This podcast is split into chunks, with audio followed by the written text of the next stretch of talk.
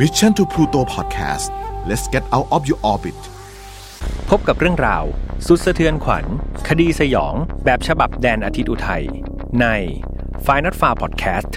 ร่วมกับซากุระเที่ยงคืน เรื่องเล่าจากญี่ปุ่น สวัสดีครับ ยินดีต้อนรับนะครับ เข้าสู่ File Not Found Podcast ตอนพิเศษ วันนี้คุณอยู่กับผมแฮมทัชพลเช่นเคยครับสำหรับ episode นี้เพื่อนๆอาจจะแปลกใจว่า เอ๊ะทำไมเราไม่มาวันอังคารเหมือนเดิมนะครับ แถมเพื่อนๆที่อยู่ทาง YouTube เนี่ยก็จะเห็นผมมาเล่าแบบเห็นหน้าเห็นตาด้วย ก็เพราะว่านี่คือ episode สุดพิเศษครับ ที่ File Not Found ของเราเนี่ยมา collab กับเพจดังอย่างซากุระเที่ยงคืนนะครับสำหรับใครที่ยังไม่รู้จักนะครับหรือว่าเคยไปอ่านบทความในเพจนี้นะครับผมขอแนะนำเลย เพราะว่าเพจซากุระเที่ยงคืนเรื่องเล่าจากญี่ปุ่นนะครับจะเป็นเพจที่รวบรวมเรื่องราวที่น่าสนใจนะครับจากแดนอาทิตย์อุทัย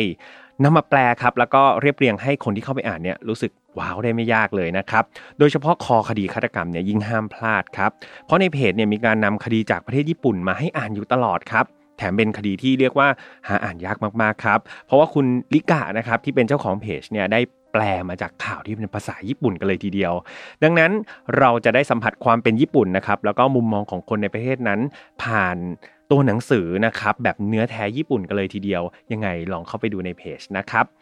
สำหรับคดีในวันนี้ก็บอกว่าเป็นคดีที่พิเศษมากๆครับ เพราะว่า คุณริกะนะครับเจ้าของเพจเนี่ยได้หยิบเลือกมาให้ผมเล่าให้กับเพื่อนๆฟังครับ แน่นอนว่าก่อนเล่านะครับเราก็ต้องเตือนกันทุกครั้งว่า f i n a l f i l ครับไม่สนับสนุนความรุนแรงทุกประเภทครับน้องๆที่อายุต่ำกว่า 18 ปี อยากให้ชวนผู้ใหญ่นะครับหรือว่าผู้ปกครองเนี่ยมาร่วมฟังด้วยกันครับจะได้แนะนำแนวทางแล้วก็บทเรียนจากเรื่องราวได้ครับเพราะทุกเรื่องที่นำมาเล่าเนี่ยอยากให้เป็นแนวทางในการป้องกันตัวเองครับแล้วก็ถอดบทเรียนจากมันนะครับมาป้องกันไม่ให้เกิดกับคนที่เรารักแล้วก็ตัวเราเองด้วยครับ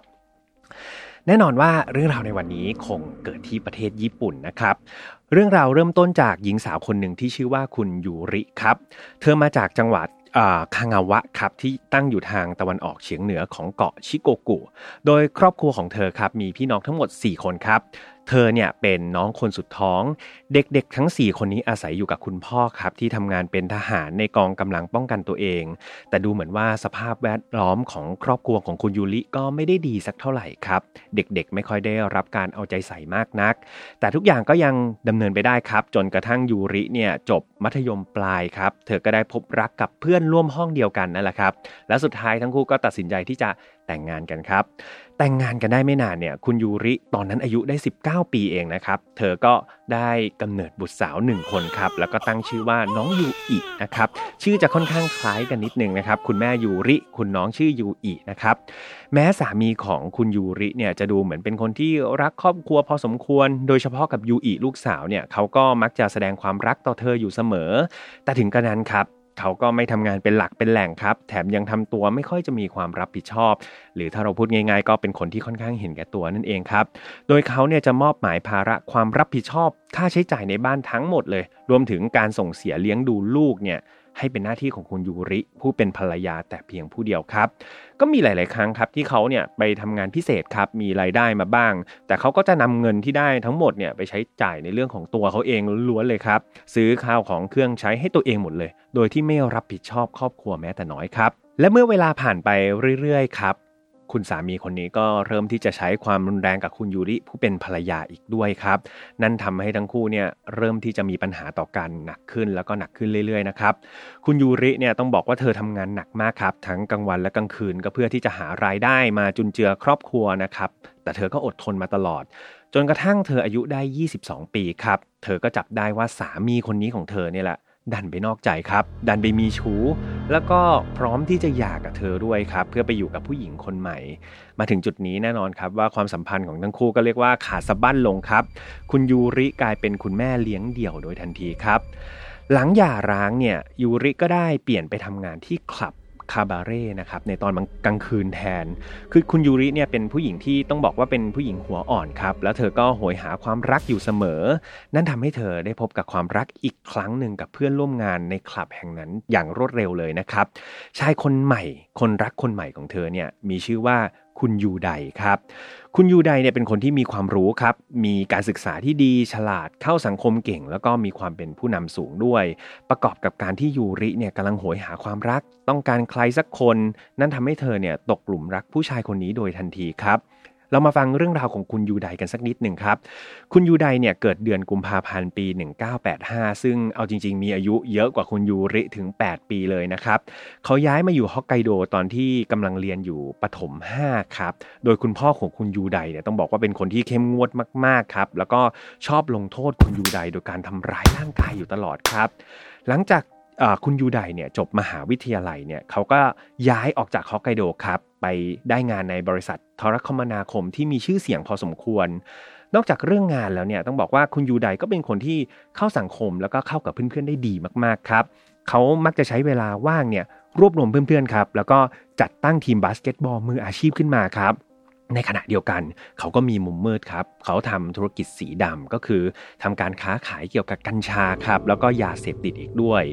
ภาพที่ทุกคนมองเห็นคุณยูไดเนี่ยต้องบอกว่าเขาใช้ชีวิตอย่างหรูหรามากๆครับ ฟุ่มเฟือยเขาเช่าคอนโดหรูอยู่ทั้งๆทที่ค่าเช่าเนี่ยมันเกินตัวเขาไปมาก ๆ นั่นก็เพราะว่าคุณยูไดเขาพยายามจะสร้างความภาคภูมิใจให้ตัวเองแบบผิดๆครับ เขาอยากจะมีชีวิตเป็นที่อิจฉาของใครหลาย ๆ คน ส่วนเรื่องความรักครับ มันก็ไม่ใช่สิ่งที่ยูไดทำได้ดีนักครับ ผู้หญิงที่เข้ามาคบกับเขาเนี่ยต้องบอกว่าอยู่ได้ไม่นานก็จะเลิกครับ แล้วก็พบว่าเธอเหล่านั้นเนี่ยมักจะมีปัญหาการพยายามที่จะฆ่าตัวตายอยู่ตลอดเวลาครับ ในระหว่างที่คบกับคุณยูไดจนกระทั่งคุณยูไดเนี่ยอายุได้ 30 ปี เขาก็ย้ายกลับฮอกไกโดแบบเงียบๆ โดยที่ไม่มีใครทราบสาเหตุเหมือนกันครับว่าทำไมเขากลับมาฮอกไกโด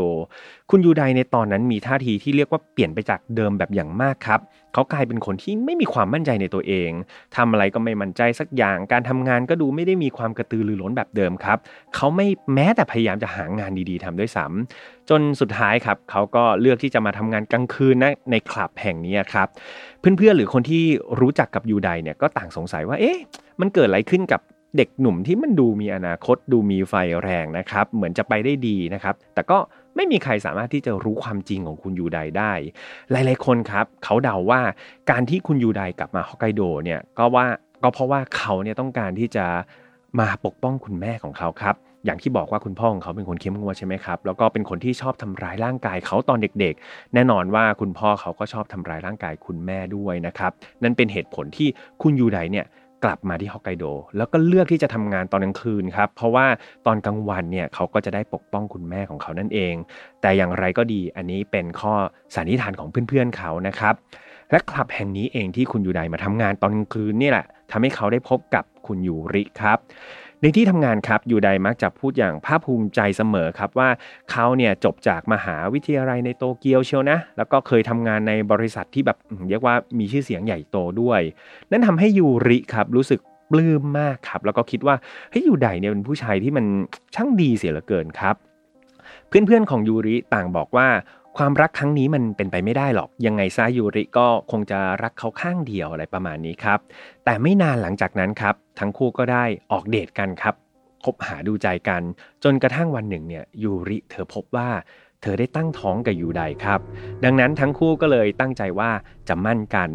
แน่นอนว่าคุณแม่ของยูไดเนี่ย ไม่เห็นด้วยกับการมั่นของทั้งคู่ครับ แล้วก็บอกว่ายูไดเนี่ยไม่ควรจะไปแต่งงานกับผู้หญิงที่เคยแต่งงานแล้ว แถมยังมีลูกติดอีกต่างหาก แต่ทั้งคู่ไม่สนใจคำทักท้วงนี้ครับได้มีการจัดงานแต่งงานกันอย่างรวดเร็วนะครับ แถมยูไดเนี่ยยังเซ็นรับยูอิครับลูกสาวของยูริเนี่ยมาเป็นลูกบุญธรรมด้วยนะครับหลังจากแต่งงานกันแล้วยูไดก็ย้ายมาทำงานที่บริษัทอาหารในจังหวัดคากาวะครับ เขาอยากที่จะสร้างครอบครัวที่สดใสแล้วก็สมบูรณ์แบบครับ เขามีความมุ่งมั่นที่จะสร้างครอบครัวที่ทุกคนเนี่ยต้องอิจฉา และก็ทางนี้เพื่อลบคำสบประมาท แล้วก็ความไม่เห็นด้วยของคุณแม่เขาด้วยครับ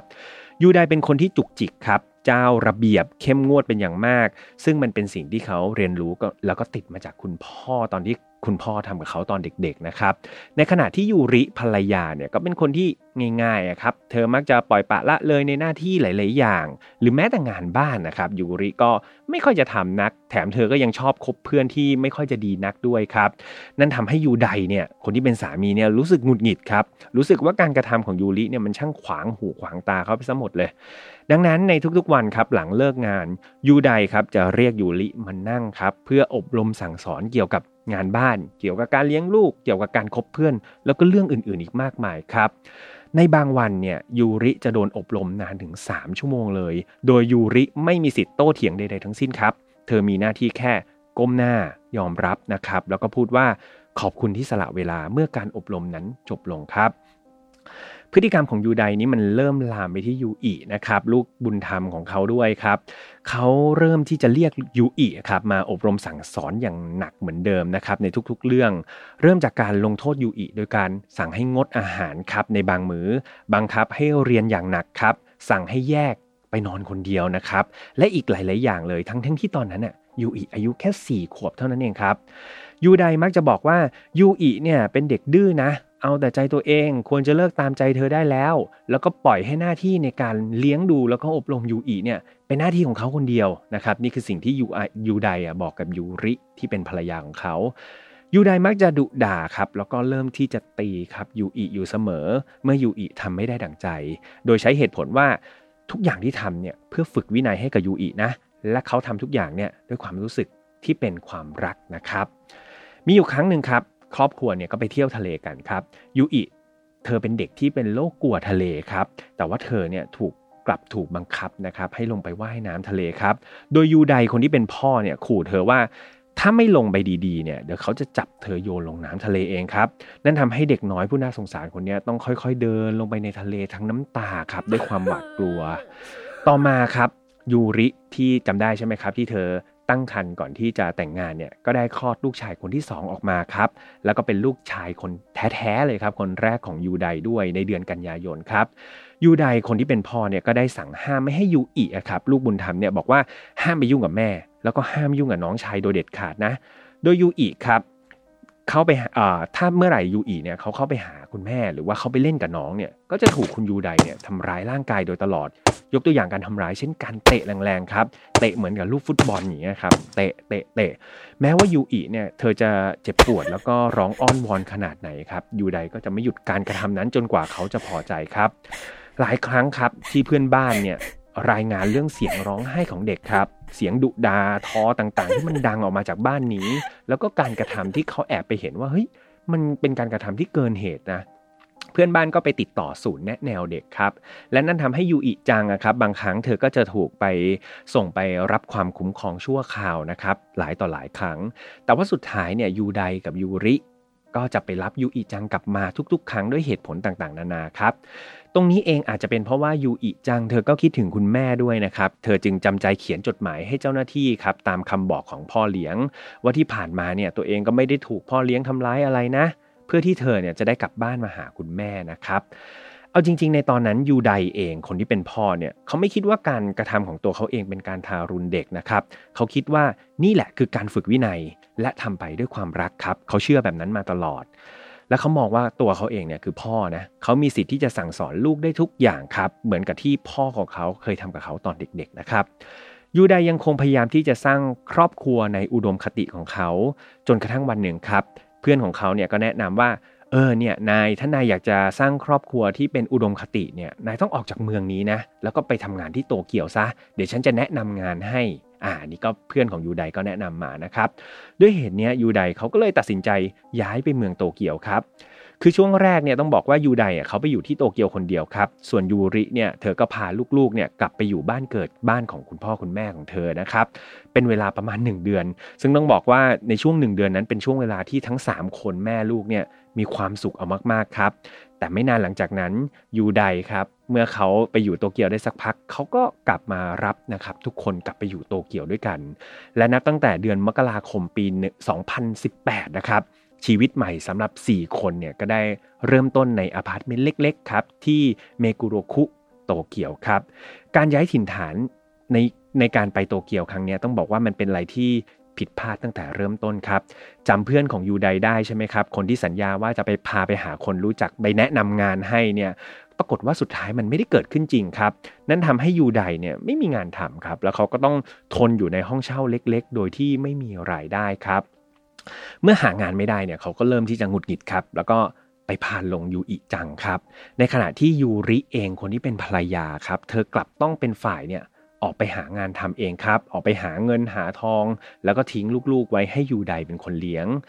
ความรุนแรงนะครับของยูไดต่อยูอิเนี่ยนับวันมันยิ่งทวีความรุนแรงมากขึ้นเรื่อยๆครับเขามักจะไล่เธอออกไปยืนหน้าห้องเสมอ เวลาที่เธอทำอะไรให้เขาไม่พอใจนะครับ โดยไม่สนเลยว่าอากาศในตอนนั้นจะเป็นหน้าหนาว หน้าร้อนหรือว่า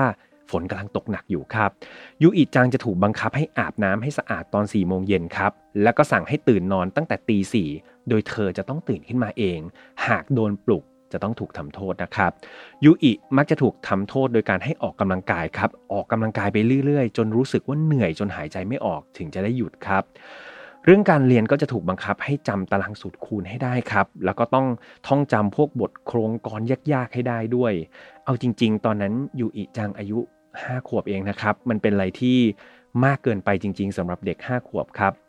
ความรุนแรงครับมันไม่ลดลงเลยครับ มีแต่จะมากขึ้นทุกครั้งทุกครั้งที่ยูอิทำผิดพลาด โดยในเชื่อช่วงเดือนกุมภาพันธ์ครับยูไดบอกให้ยูอิเนี่ยศึกษาวิธีการอ่านนาฬิกาครับแต่ว่ายูอิเนี่ยด้วยความที่เธอเนี่ยเหนื่อยมากๆครับ เธอก็เลยเผลอหลับไปครับ นั่นทำให้ยูไดคนที่เป็นพ่อเนี่ย โกรธเป็นฟืนเป็นไฟครับเขาลากเธอไปตีในห้องน้ำครับแล้วก็บังคับให้เด็กน้อยเนี่ยอาบน้ำเย็นๆครับทั้งทั้งที่ตอนนั้นเนี่ยเป็นช่วงฤดูหนาวครับที่มีอากาศหนาวจัดทีเดียวยูริครับคนที่เป็นแม่เนี่ยพอทราบเรื่องเนี่ยเธอก็สงสารยูอิลูกสาวเธอมากๆครับ จนกระทั่งคิดว่าอาจจะถึงเวลาที่เธอจะต้องหย่ากับยูไดแล้วแหละแต่สุดท้ายครับกับถูกยูไดข่มขู่ว่า เธอนะไม่มีปัญญาเลี้ยงลูกหรอก คนแบบเธอจะไปสั่งสอนอะไรลูกได้ครับ แถมยูริยังถูกสั่งห้ามไม่ให้ไปก้าวไก่การอบรมสั่งสอนของเขาต่อยูอิด้วยครับ เอาจริงตอนนั้นยูริเธอกลัวยูไดมากๆครับ แล้วก็รู้สึกผิดที่ไม่สามารถที่จะปกป้องลูกสาวได้เลยครับ นั่นทำให้ยูริเองเริ่มมีอาการทางจิตนะครับ จนเธอเนี่ยต้องไปพบจิตแพทย์ครับยูไดคอยบอกกับคนรอบข้างครับ บอกว่าไอ้คนที่ตีลูกคนที่ด่าลูกอะจริง ๆ คือยูรินะ ไม่ใช่ตัวเขา เขาโยนความผิดทั้งหมดให้ยูริหมดเลยครับ โดยที่บอกว่าตัวเขาเองเนี่ยไม่เคยทำอะไรยูยูอิจังเลย ก็เรียกว่าเป็นการกระทำที่ชั่วร้ายมากๆนะครับสำหรับนายยูไดภายในบ้านครับจะมีป้ายครับเป็นป้ายคำสั่งเนี่ยหรือว่าเป็นป้ายข้อความที่ยูไดครับแปะไว้เต็มฝาผนังไปหมดเลยครับ ผมหยิบบางข้อความมาให้ฟังกันนะครับ เช่น อาจจะมีบางป้ายครับที่เขียนว่ากิจกรรมที่ต้องทำในแต่ละวันคืออะไรบ้างครับ แล้วก็มีเวลากำหนดว่ากิจกรรมนั้นๆ ให้ทำให้เสร็จภายในกี่นาทีนะครับ หรือว่าจะมีข้อความที่เขียนว่าก่อนที่จะเริ่มเรียนหรือทำแบบฝึกหัดเนี่ยต้องพูดว่า ฉันจะทำให้ดีที่สุดเพื่อสร้างความรักนะครับ และเมื่อทำการบ้านหรือแบบฝึกหัดเสร็จให้พูดว่ามันเสร็จแล้วนะครับ แล้วก็มีป้ายที่เขียนว่าอย่ายอมแพ้ยิ้มด้วยรอยยิ้มนะครับ ก็จะมีป้ายเนี่ยเต็มไปหมดเลยครับ ไม่รู้ว่าอาจจะเป็นการสร้างจิตวิทยาแวดล้อมอะไรให้แบบในบ้านรู้สึกแบบมีกฎระเบียบที่ผิดๆอยู่ตลอดเวลานะครับ การลงโทษยูอิจังเนี่ยยังคงดำเนินต่อไป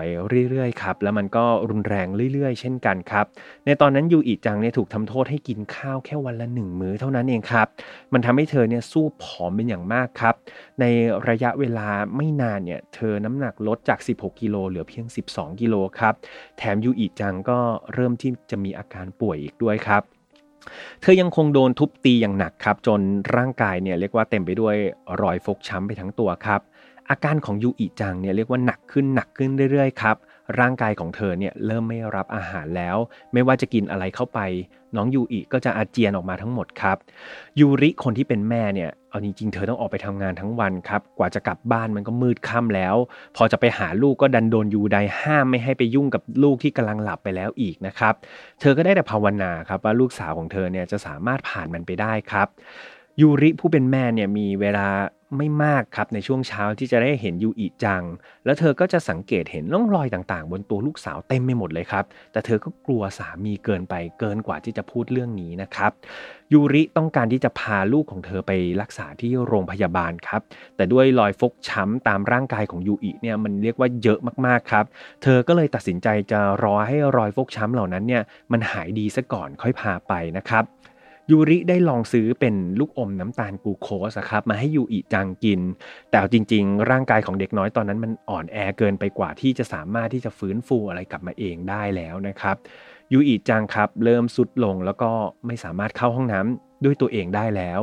ยูริครับผู้เป็นแม่พยายามพูดโกหกครับ เพื่อให้กำลังใจยูอิจังว่าเนี่ยเดี๋ยวคุณตาคุณยายกำลังจะมาหานะ เดี๋ยวจะพาไปเที่ยวดิสนีย์แลนด์กันลูกต้องเข้มแข็งนะ ซึ่งเด็กน้อยเอาจริง ๆ เธอก็ได้แต่พยักหน้าช้าๆครับ แต่ว่าสายตาเนี่ยเหม่อลอยครับยูอิจังเริ่มไม่รับรู้อะไรทั้งสิ้นครับ เธอยังคงอ้วกไม่หยุดครับ แล้วก็บ่นว่าปวดท้องอยู่บ่อย จนกระทั่งเย็นวันหนึ่งครับ ยูอิจังค่อยๆ นิ่งไปครับ ชีพจรของเธอค่อยๆ หยุดเต้นในที่สุด ยูไดคนที่เป็นพ่อครับ เมื่อเห็นเหตุการณ์ครับ ก็รีบโทรตามรถพยาบาลในทันทีครับ เขามีอาการตื่นตระหนกเป็นอย่างมาก ยูไดได้ขอคำปรึกษาจากเจ้าหน้าที่ระหว่างที่รอรถพยาบาลครับ โดยเขาพูดว่าหัวใจของเด็ก อาจจะหยุดไปแล้วนะ เธอเป็นเด็กห้าขวบกำลังจะหกขวบเอง ฉันควรทำอย่างไรดีจนกว่ารถพยาบาลจะมาถึง ฉันควรนวดหัวใจไหม หรือฉันควรจะต้องทำอะไร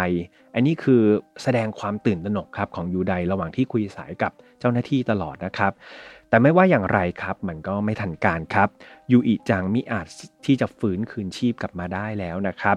เด็กน้อยผู้น่าสงสารครับได้จบชีวิตลงในวัยเพียง 5 ขวบครับ แล้วก็เป็นการสิ้นสุดการถูกทรมานที่กินเวลานานเกือบ 2 ปีลงไปด้วยครับยูอิจังเสียชีวิตจากการที่ร่างกายขาดสารอาหารขั้นรุนแรงครับ ร่างกายของเธอเนี่ยเหมือนเป็นหนังหุ้มกระดูกอย่างนั้นเลยครับ แล้วเธอก็ป่วยหนักมากด้วยโรคปอดบวมนะครับ ด้วยร่างกายที่ไม่ได้รับอาหารเลยครับทำให้ภูมิคุ้มกันของยูอิจังเนี่ยลดต่ำลง สุดท้ายเธอก็ติดเชื้อครับ แล้วก็เสียชีวิตในที่สุดครับ ก็เรียกว่าน่าเศร้ามากๆครับ มีอย่างหนึ่งที่เป็นอะไรที่สะเทือนใจมากๆ ก็คือ เจ้าหน้าที่ตำรวจครับได้มีการเข้าไปค้นในอพาร์ตเมนต์ที่อยู่นะครับ แล้วก็พบกับจดหมายครับที่น้องยูอิเนี่ยเขียนไว้ โดยเนื้อหาครับเป็นการพร่ำขอโทษเต็มไปหมดเลยครับ เธอเขียนว่า พรุ่งนี้หนูจะทำให้ดีกว่านี้ ไม่ต้องให้พ่อแม่คอยบอกอีกแล้วนะ โปรดยกโทษให้หนูด้วย หนูจะไม่ดื้อหนูขอโทษ ยกโทษให้หนูด้วย ก็เป็นข้อความประมาณนี้เต็มไปหมดครับ ซึ่งเป็นอะไรที่ น่าเศร้าจริงๆครับ ยูไดและยูรินะครับถูกนำตัวไปดำเนินคดีครับ โดยศาลเนี่ยพิจารณาคดีให้ยูไดครับต้องติดคุกครับ 13 ปี ส่วนยูริคนที่เป็นแม่เนี่ยติดคุก 8 ปีครับ ยูไดกล่าวในศาลด้วยน้ำตาครับเขาบอกว่าผมขอโทษ ผมพยายามจะเป็นพ่อที่ดีเท่านั้นเองครับ ในขณะเดียวกันเนี่ยยูริครับ คนที่เป็นแม่ก็อ้างซ้ำๆว่าฉันถูกล้างสมองโดยยูยูไดนะครับ ตลอดการพิจารณาคดีเลย ยูริครับบอกว่าเธอเนี่ยถูกครอบงำจิตใจอย่างรุนแรงครับ ในครอบครัวไม่สามารถที่จะหลุดหยุดความทารุณนี้ได้ด้วยตัวเธอเองครับ เอาจริง ๆ แล้วสำหรับยูอิจังเนี่ยเธอมีเพียงยูริครับคนที่เป็นแม่เท่านั้นเองที่เธอมองเห็นเป็นแสงสว่าง เป็นคนที่จะสามารถช่วยเหลือเธอได้ครับแต่ว่าตลอดช่วงเวลาเนี่ยยูอิจังกับไม่ได้รับความช่วยเหลือใดๆจากยูริเลยครับ และเธอก็ต้องจบชีวิตลงด้วยความทุกข์ทรมานจนนาทีสุดท้ายเลยนะครับของชีวิต ก็เรียกว่าปิดคดีนี้ไปอย่างน่าเศร้าครับ แต่นี่เป็นเพียงแค่หนึ่งเคสครับหนึ่งครอบครัวในญี่ปุ่นนะครับ ซึ่งมันก็น่าตกใจมากครับว่าที่ประเทศญี่ปุ่นเนี่ยมีข่าวเกี่ยวกับการทำร้ายแล้วก็ทารุณเด็กๆเนี่ยเยอะมากๆครับ และคนที่ทำร้ายก็ไม่ใช่ใครอื่นครับ ก็คือผู้ปกครองนั่นเองครับ เรื่องนี้ครับมันเกิดขึ้นได้ไม่นานครับ แล้วก็เอาจริง ๆ มันก็ไม่เคยห่างหายไปจากสังคมญี่ปุ่นเลยนะครับ ไม่ว่ายุคสมัยไหน เด็กบางคนครับ อดทนจนมีชีวิตรอดต่อไปได้ครับ แล้วก็โตมาเป็นผู้ใหญ่ที่ใช้ชีวิตแบบบิดเบี้ยวครับ เพราะว่ามีปมในวัยเด็ก ส่วนเด็กบางส่วนก็มีอาจที่จะอดทนไหวครับ ก็ต้องตายจากไปก่อนวัยอันควรครับเหมือนอย่างกรณีของน้องยูอิจัง ซึ่งมันก็เป็นอะไรที่น่าเศร้าจริง ๆ นะครับ ประเด็นที่อยากชวนคุยคงหนีไม่พ้นเกี่ยวกับการเลี้ยงดูบุตรของเรานั่นเอง พ่อแม่หลาย ๆ คนครับมีความตั้งใจดีครับ พยายามที่จะปรารถนาดีกับลูก อยากให้ลูกเนี่ยเป็นคนเก่ง แต่วิธีการไหนล่ะ ที่มันถูกต้องแล้วก็สมควรนะครับเนี่ยจะเป็นคำถามที่น่าคิดเหมือนกัน แต่ละครอบครัวครับผมเชื่อว่ามันมีบริบท แล้วก็มีสถานการณ์ที่มันแตกต่างกันไปใช่ไหมครับ การเลี้ยงดูอบรมสั่งสอนลูก ๆ เนี่ยหรือแม้แต่เวลาที่คุณพ่อคุณแม่มีให้ต่อลูกเนี่ยมันก็ย่อมแตกต่างกันไปครับ เราจะพบว่าในหลาย ๆ กรณีครับพ่อแม่เนี่ยพยายามที่จะยัดเยียดความบกพร่องของตัวเองในอดีตครับไปไว้กับลูก เช่น พ่อแม่ตอนเด็ก ๆ อาจจะเรียนไม่เก่งเนี่ยครับพอมีลูกก็อยากให้ลูกเนี่ยเรียนเก่งไม่ไม่เป็นแบบตัวเราเองใช่ไหมครับก็พยายามที่จะอัดอัดอัดให้ลูกเนี่ยเรียนเรียนเรียนอย่างเต็มที่เลย เพื่อที่จะชดเชยความบกพร่อง หรือว่าจุดอ่อนของตัวเองในวัยเด็กนะครับในอดีต จนบางครั้งเนี่ยเราก็ลืมว่า เฮ้ยเด็กๆเนี่ยเขาก็มีชีวิตของตัวเองนะเขามีความรู้สึกนึกคิดของตัวเองเขามีความชอบของตัวเอง ซึ่งมันอาจจะไม่เหมือนคุณพ่อคุณแม่ก็ได้ใช่ไหมครับผมเคยอ่านบทความของคุณหมอเด็กท่านหนึ่งครับซึ่งเขียนไว้ดีมากๆเลย คือในบทความเนี่ยก็สรุปสรุปมานะครับ ก็ประมาณว่าเอาจริง ๆ แล้วพ่อแม่มีหน้าที่ในการช่วยค้นหาตัวตนของลูกเท่านั้นเองครับ คือพ่อแม่ต้องพยายามหาจุดแข็งของเขานะครับ หาจุดเด่นของเขาให้เจอ แล้วก็ส่งเสริมครับ ให้เขาเนี่ยสามารถที่จะทำสิ่งนั้น ให้ดีที่สุดแล้วก็มีความสุขที่สุดครับ ซึ่งผมก็เห็นด้วยมากๆครับ เพราะว่านอกจากการที่เราจะสอนให้ลูกเนี่ยโตขึ้นมาเป็นคนเก่งแล้วเนี่ยต้องอย่าลืมสอนให้เขาเป็นคนดีด้วยนะครับ และที่สำคัญเขาต้องเป็นคนที่มีความสุขด้วยครับ ยังไงคุณพ่อคุณแม่ที่ฟังตอนนี้ครับมีหลักการหรือมีเทคนิคอะไรก็นำมาแชร์กันได้นะครับสำหรับไฟนอตฟาวนะครับที่เราคอลแลบกับสักุระเที่ยงคืนครับเราจะออกอากาศในวันอาทิตย์นะครับ เราเลือกวันอาทิตย์ก็เพราะว่าประเทศญี่ปุ่นมันเป็นอาทิตย์อุทัยใช่ไหมครับมันเป็นประเทศอาทิตย์อุทัยเราก็เลยเลือกวันอาทิตย์ละกันครับ โดยธีมเนี่ยก็จะเป็นเนี่ยครับเป็นเรื่องราวของญี่ปุ่นที่เราจะไปเอาเนื้อหานะครับในเพจเนี่ยมาเล่าให้เพื่อนๆฟังครับ ก็เรียกว่าเปลี่ยนอรรถรสนะครับจากตัวหนังสือเนี่ยมาเป็นเสียงดูนะครับเพื่อนๆชอบหรือไม่ชอบ หรืออยากแนะนำอะไรก็สามารถที่จะ feedback กันมาได้เหมือนเดิมครับส่วน File Not Found ปกติยังเหมือนเดิมครับยังออกอากาศทุกวันอังคารทางช่อง Mission to Pluto ครับ feedback ได้ทุกช่องทางเหมือนเดิม ไม่ว่าจะเป็น YouTube Spotify SoundCloud Podbean Apple Podcast นะครับ แล้วก็อย่าลืมแฟนเพจของ Mission to Pluto ของเราด้วยสำหรับแฟนๆ f i n a l f าพันแท้ครับเรามีช่องแยกใน Apple Podcast แล้วก็ Spotify ครับ เข้าไป search กันได้เลย ยังไงขอฝากอีกหนึ่งอย่างก็คือ File Not Found Family นะครับ วันที่ผมอัดเนี่ย 6,100 คนนะครับ โดยประมาณก็ถือว่าเป็นครอบครัวที่โตไวมากๆ แล้วก็อยากจะชวนทุกคนเข้าไปในนั้นนะครับ รับรองว่าเดี๋ยวจะมีอะไรดีๆ เข้าไปโพสต์ตลอดครับ แบบเนี้ยที่เราจะทำ collab เนี่ยเดี๋ยวผมก็จะไปแอบ spoil ในในกลุ่มกันก่อนนะครับ เพื่อนๆในนั้นก็จะได้รู้ รู้กันก่อนครับสำหรับวันนี้คงต้องลากันไปก่อนครับ ก็เป็นความแปลกใหม่ของผมเหมือนกันยังไง ก็ฟีดแบ็กกันมาได้ครับ เห็นหน้ากันแบบนี้ก็รู้สึกเขินๆเหมือนกันตอนเล่านะครับ แล้วไงเจอกันใหม่ในวันอาทิตย์นะครับสำหรับวันนี้คงต้องลากันไปก่อน สวัสดีครับ Mission to Pluto Podcast let's get out of your orbit f i n a l f a r Podcast ร่วมกับซากุระเที่ยงคืน